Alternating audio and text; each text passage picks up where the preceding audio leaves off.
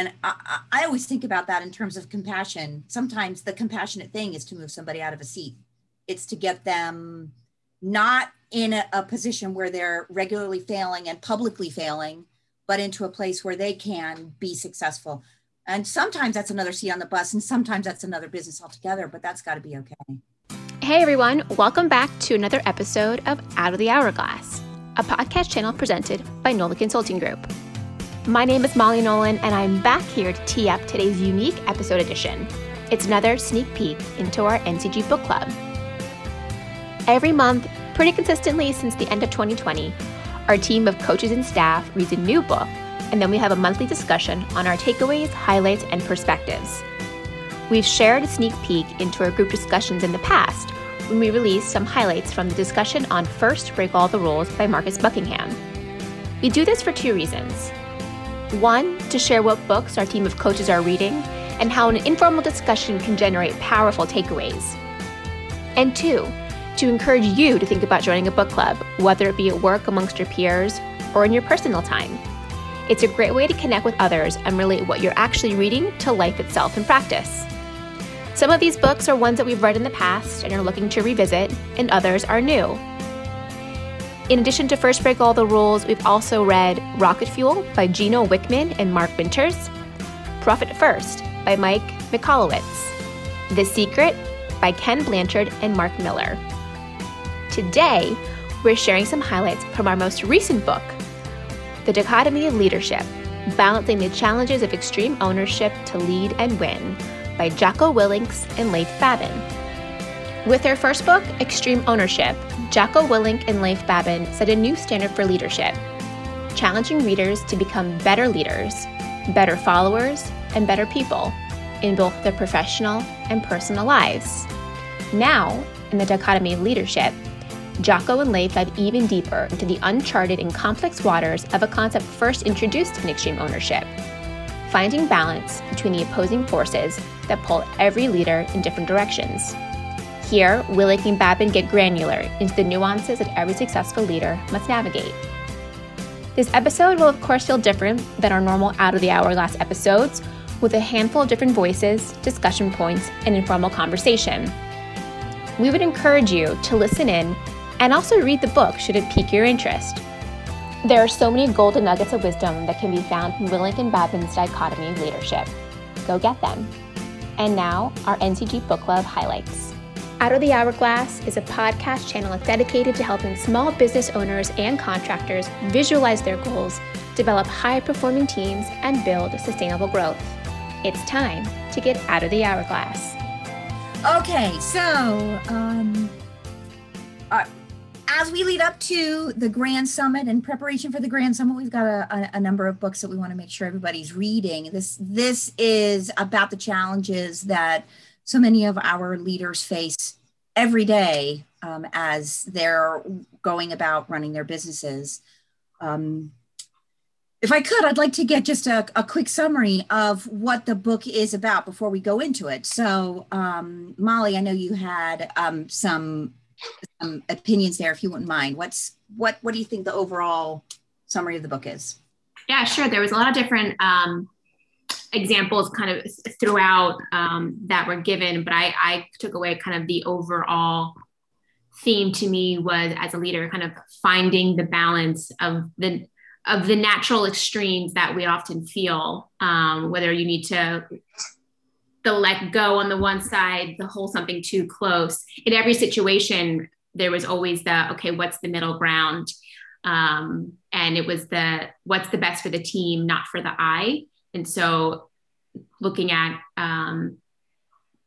any strategy, any risks, any decisions that needed to be made or to be considered, how would it affect the team versus the feelings of the I of the leader. I just kind of saw balance throughout everything. It was the extreme versus the decentralized, and testing your ability to find that middle ground. Right. Brian, you were eager to say something. This book for me was so real, sort of representing 30 years of my life as a leader.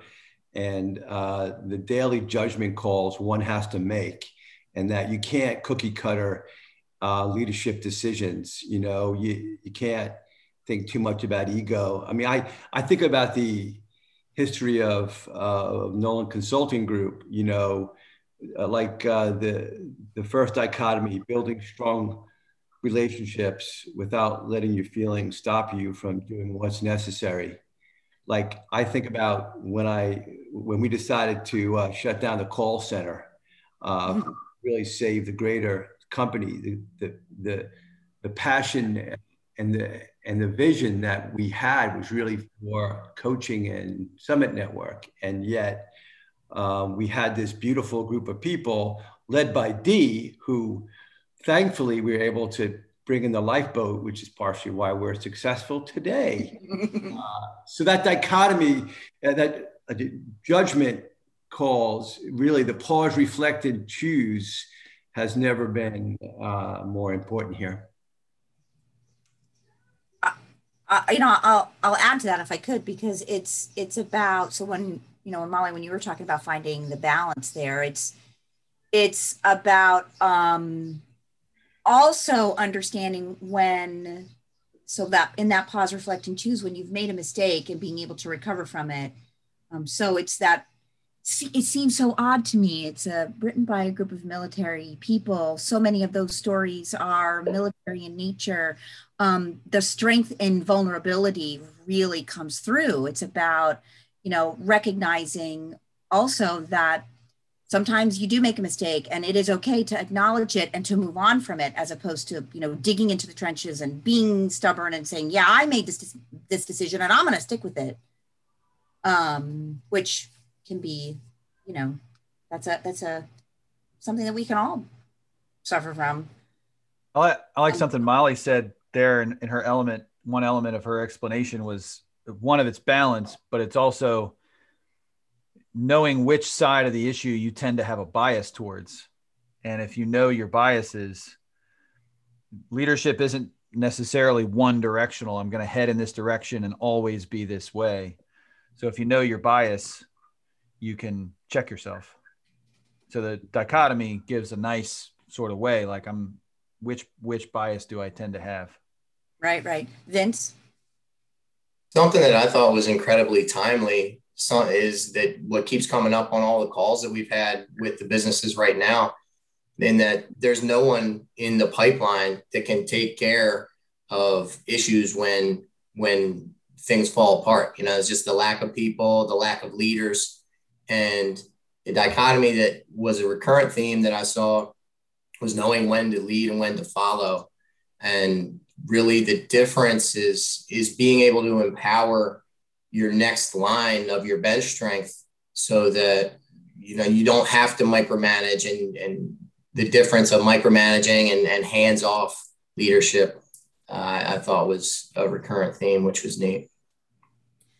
Yeah. So do you want a second? You know, part one is balancing people, right? And it's about recognizing who your team is. And I feel like one of the things that really resonated for me in there, Vince, tying into that, is the idea of developing people. I do so often here, I don't have time to work with people to elevate my middle level people. And yet when there comes a point and there's nobody there to rely on, it's like, well, what, you know, 6 months you could have been developing these people. Dee, go ahead. I'm sorry. And just to expand on Vince's point, one of the themes that I saw running through it was making sure that the team understands the why. The why is the basis for, you know, that growth or, you know, developing people. So he mentioned that multiple times, Dee. Mm-hmm. Colin. Yeah, I gravitated towards that naturally from my SL2 studies, and people don't explain the rationale and the why behind things. And when plans fall apart and people don't know the why or the reasons behind things, and are not able to reformulate plans as quickly because they were just following step one, step two, as opposed to a mission or a why. People kind of get the core purpose. They can better adapt when things don't work out right in the moment. Yeah. Go ahead, Brian. One of the ones that I've dealt with my whole career is when to let someone go, when to fire someone and when not to, and what's best. That is key. And I think a lot of our customers struggle with this. And the first question is, you know, what have I done? Have I done everything that I can as a manager, as a leader to communicate clarity to this person? But I think this is an area that needs improvement among Summit members in general, to really not hold on because of scarcity, because that affects the team long-term in a bad way, but to really actively manage and actively coach and do your part with performance improvement plans, and then do what's best for the team. That is a critical thing, because your team is everything. You know, Brian, that, you know, to follow on that one, that was one of my favorite chapters of it, was the when to mentor, when to fire. And I think it was also, they didn't, I mean, he was fired, and the example they used was firing somebody, but they actually moved him to a different seat. I mean, he moved out of that department and went into the mainstream, I guess. But still, I think we don't do that enough. We don't mentor and then make a decision and move them to a different seat. But they can still be on the team. They may have good culture, good everything else, but we leave them too long in the seat for the culture and don't move them when they need to be moved. You know, and in that story, it was pretty clear, right? Rock, that's the guy, Rock, was also relieved. You know, he was part of a high-power team and internally understanding that he wasn't bringing something that was necessary to keep, to make the group successful. And I always think about that in terms of compassion. Sometimes the compassionate thing is to move somebody out of a seat. It's to get them not in a position where they're regularly failing and publicly failing, but into a place where they can be successful. And sometimes that's another seat on the bus, and sometimes that's another business altogether, but that's got to be okay. Yeah. What about balancing the mission? So part two is balancing the mission. So, you know, there are a couple of you know, train hard, train smart. How does that tie into the businesses that we work with? Well, I mean, the first thing that stuck out to me was the being micro versus macro, the being too detail oriented and not being able to adapt. And it's hard. It's not a black or white issue. It takes discussion, and it's not just something where you can say, go do this. You really have to talk about it and figure out. So SL2 comes in, using SL2 to determine, you know, where someone's at. I love it when they all kind of, all these systems we use link together. It's almost like we're intentional, Sydney. Almost. Yeah, this train hard, but train smart chapter was really my favorite chapter of the whole thing. Just the whole book related to dog training to me, and you know, in all the nuances of being a leader/trainer, but the line, I have it bookmarked here, there is no growth in the comfort zone, about when to apply pressure and how to apply it in doses that the person can overcome. I think that's really powerful, because, I mean, who wants to be uncomfortable? We all, you know, we all get good at something, and we like to stay there and stay in our comfort zone, but are you really growing if you're not being challenged? So that to me was really powerful. Growth and comfort don't coexist. Growth and comfort don't coexist, right? Yeah, for sure. Yeah. They don't. Michael.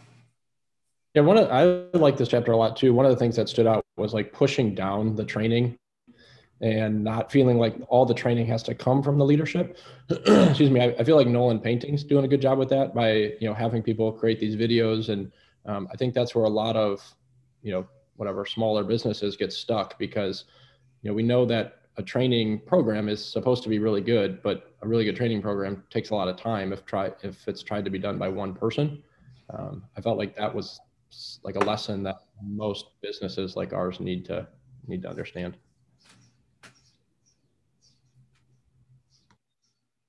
Can I just touch on something, Catherine? Yeah.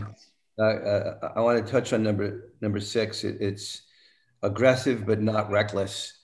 I think I deal with that. I think as a leader, sometimes I'm overly cautious, but then sometimes I think some of our customers might be overly aggressive. And I think it points to this reserve strategy. My dad always said, never take a risk you can't cover. So I think this, you know, when do I hit the gas pedal and hire a salesperson, hire someone ahead of time, or when do I cautiously hold back? I think is a dichotomy all leaders deal with on a regular basis. You know, can I add to that? I think that's probably one of the biggest things I think, you know, in our economy where we are today is there's a lot of opportunity, and it's like push the gas, you know, and go, but it's also very unstable. And we definitely need to be watching, be smart about that move, you know, what, and then I like your dad's, his comment was don't take a risk you can't cover. That same chapter or that same part for me is, you know, plan, but don't over plan. I think also that, you know, it on the surface, that might look like it's counter to what we coach to, plan, but don't over plan. But I think it actually matches what we coach to. We want a structure. We want a big rocks for the year. We want a 90-day plan. We want to know who's accountable to what, and we want to know when we're going to hit those commitments. Over planning is going so far down that you get lost in the weeds, and I think sometimes we encounter that. I can't, like, you know, Michael, like you're saying, I can't create something, I can't create a training plan because it's too big for me. But I think that's the trap, right? The trap can be, it's too big for me and I'm going too far down, instead of, I've got a plan, I'm going to work the plan, right? I need to tag on to that. Sorry, I'm last comment from me, then I'll be quiet for a while. It spoke to me because planning is more important than the plan. Right. Planning and the ability to plan all the time. So don't, like, this is the plan, you know, the plan is ready until the battle happens. And then you need to get good at planning in the moment. So planning has to become a core function, not the plan is ready. Right. Yeah. It's the verb versus the noun, right? It's the action versus the static that might sit on your desk. So Michael, before, I think Michael had a response, and then Steve, I'll get you there. Yeah, I mean, I think that's something we probably see and hear a lot, that challenge of like, I'm too busy to plan or I'm too busy to train, where it's like the planning or the training prevents the busyness, and it's this chicken and the egg dichotomy there that I think is prevalent. Yeah, it is. At the beginning, for sure, when you start the planning process, it's just more work. So you've got to, you can't stop. If you stop, it won't solve anything, but you have to keep going. So the routine. Yeah. Right. Steve, and then Vince. Yeah, I was going to say the plan, you know, I'm struggling with Stephanie. Like, we made a plan and she's like, we're not doing the plan. I said, yeah, but who would have known we sold $1 million more than we had planned on over the last 2 months. So, you know, we have to adapt, you know, it happened just, and she's like, but we planned. And it's like, oh, right. Right. No, we were planning. We were planning, and now our planning's changed. You know, so it's right. Being able to adapt and adjust, overcome. Yeah. Totally. Vince, I like the opposing force argument to that section, where you can't plan for everything that comes up. So if you try, it's just going to weigh you down and be counterproductive. That ties it back to what Brian mentioned was.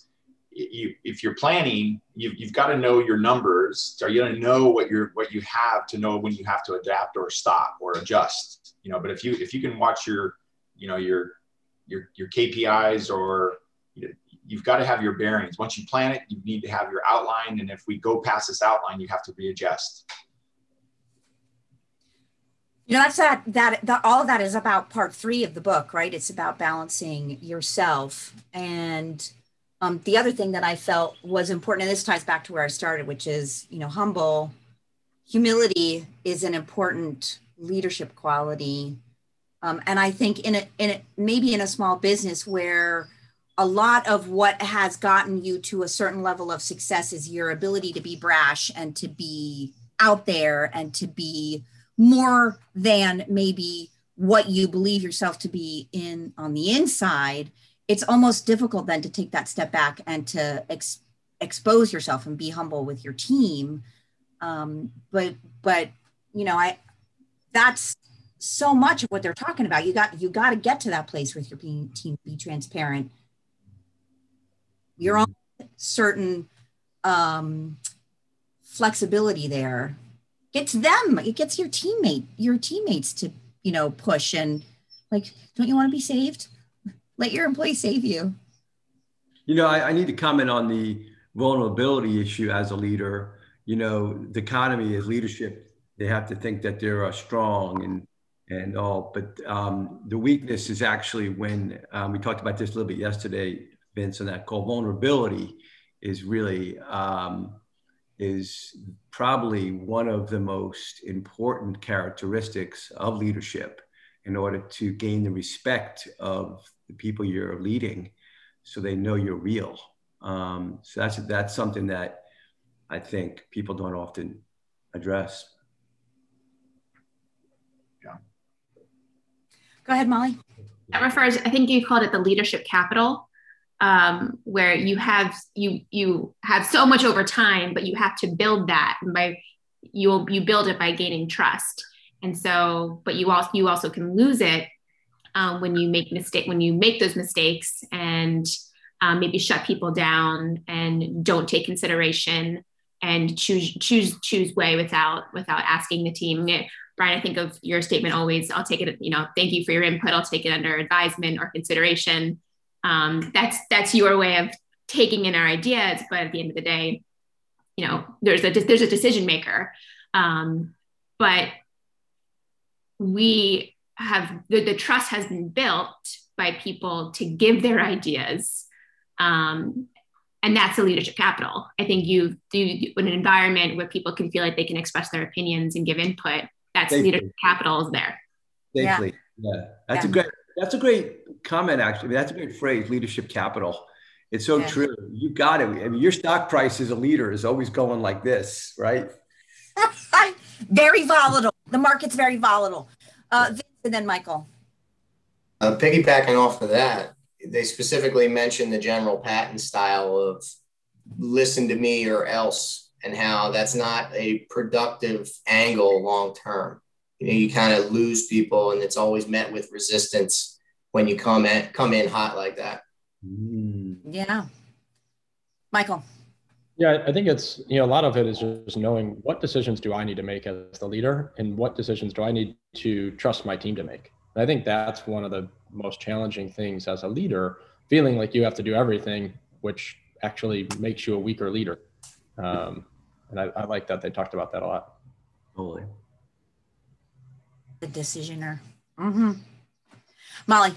This may be strange, but I had this analogy in my head as I've like thought about, I was listening to the book of like the leader gives in terms of like a project or a mission, the leader's giving you, it's almost like a road trip.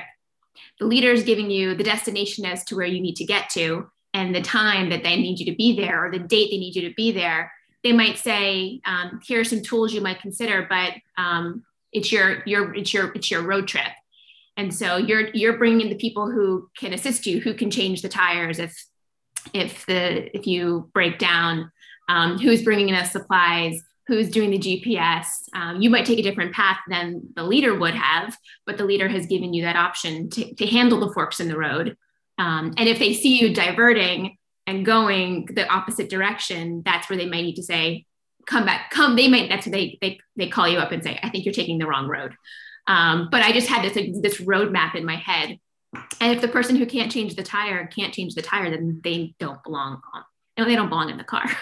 Right. I don't know. It's just in simple terms, but that's where my mind took me.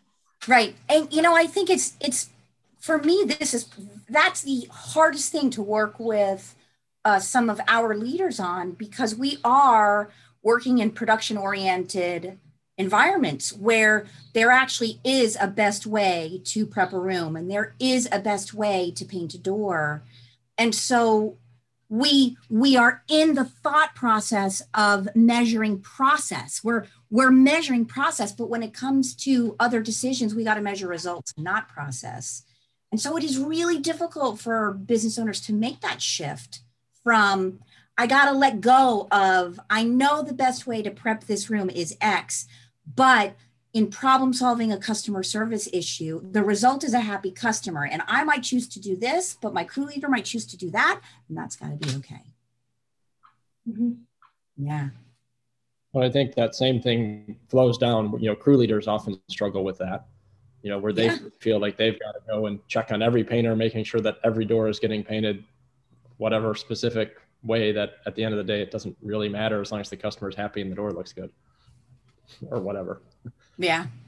Yeah.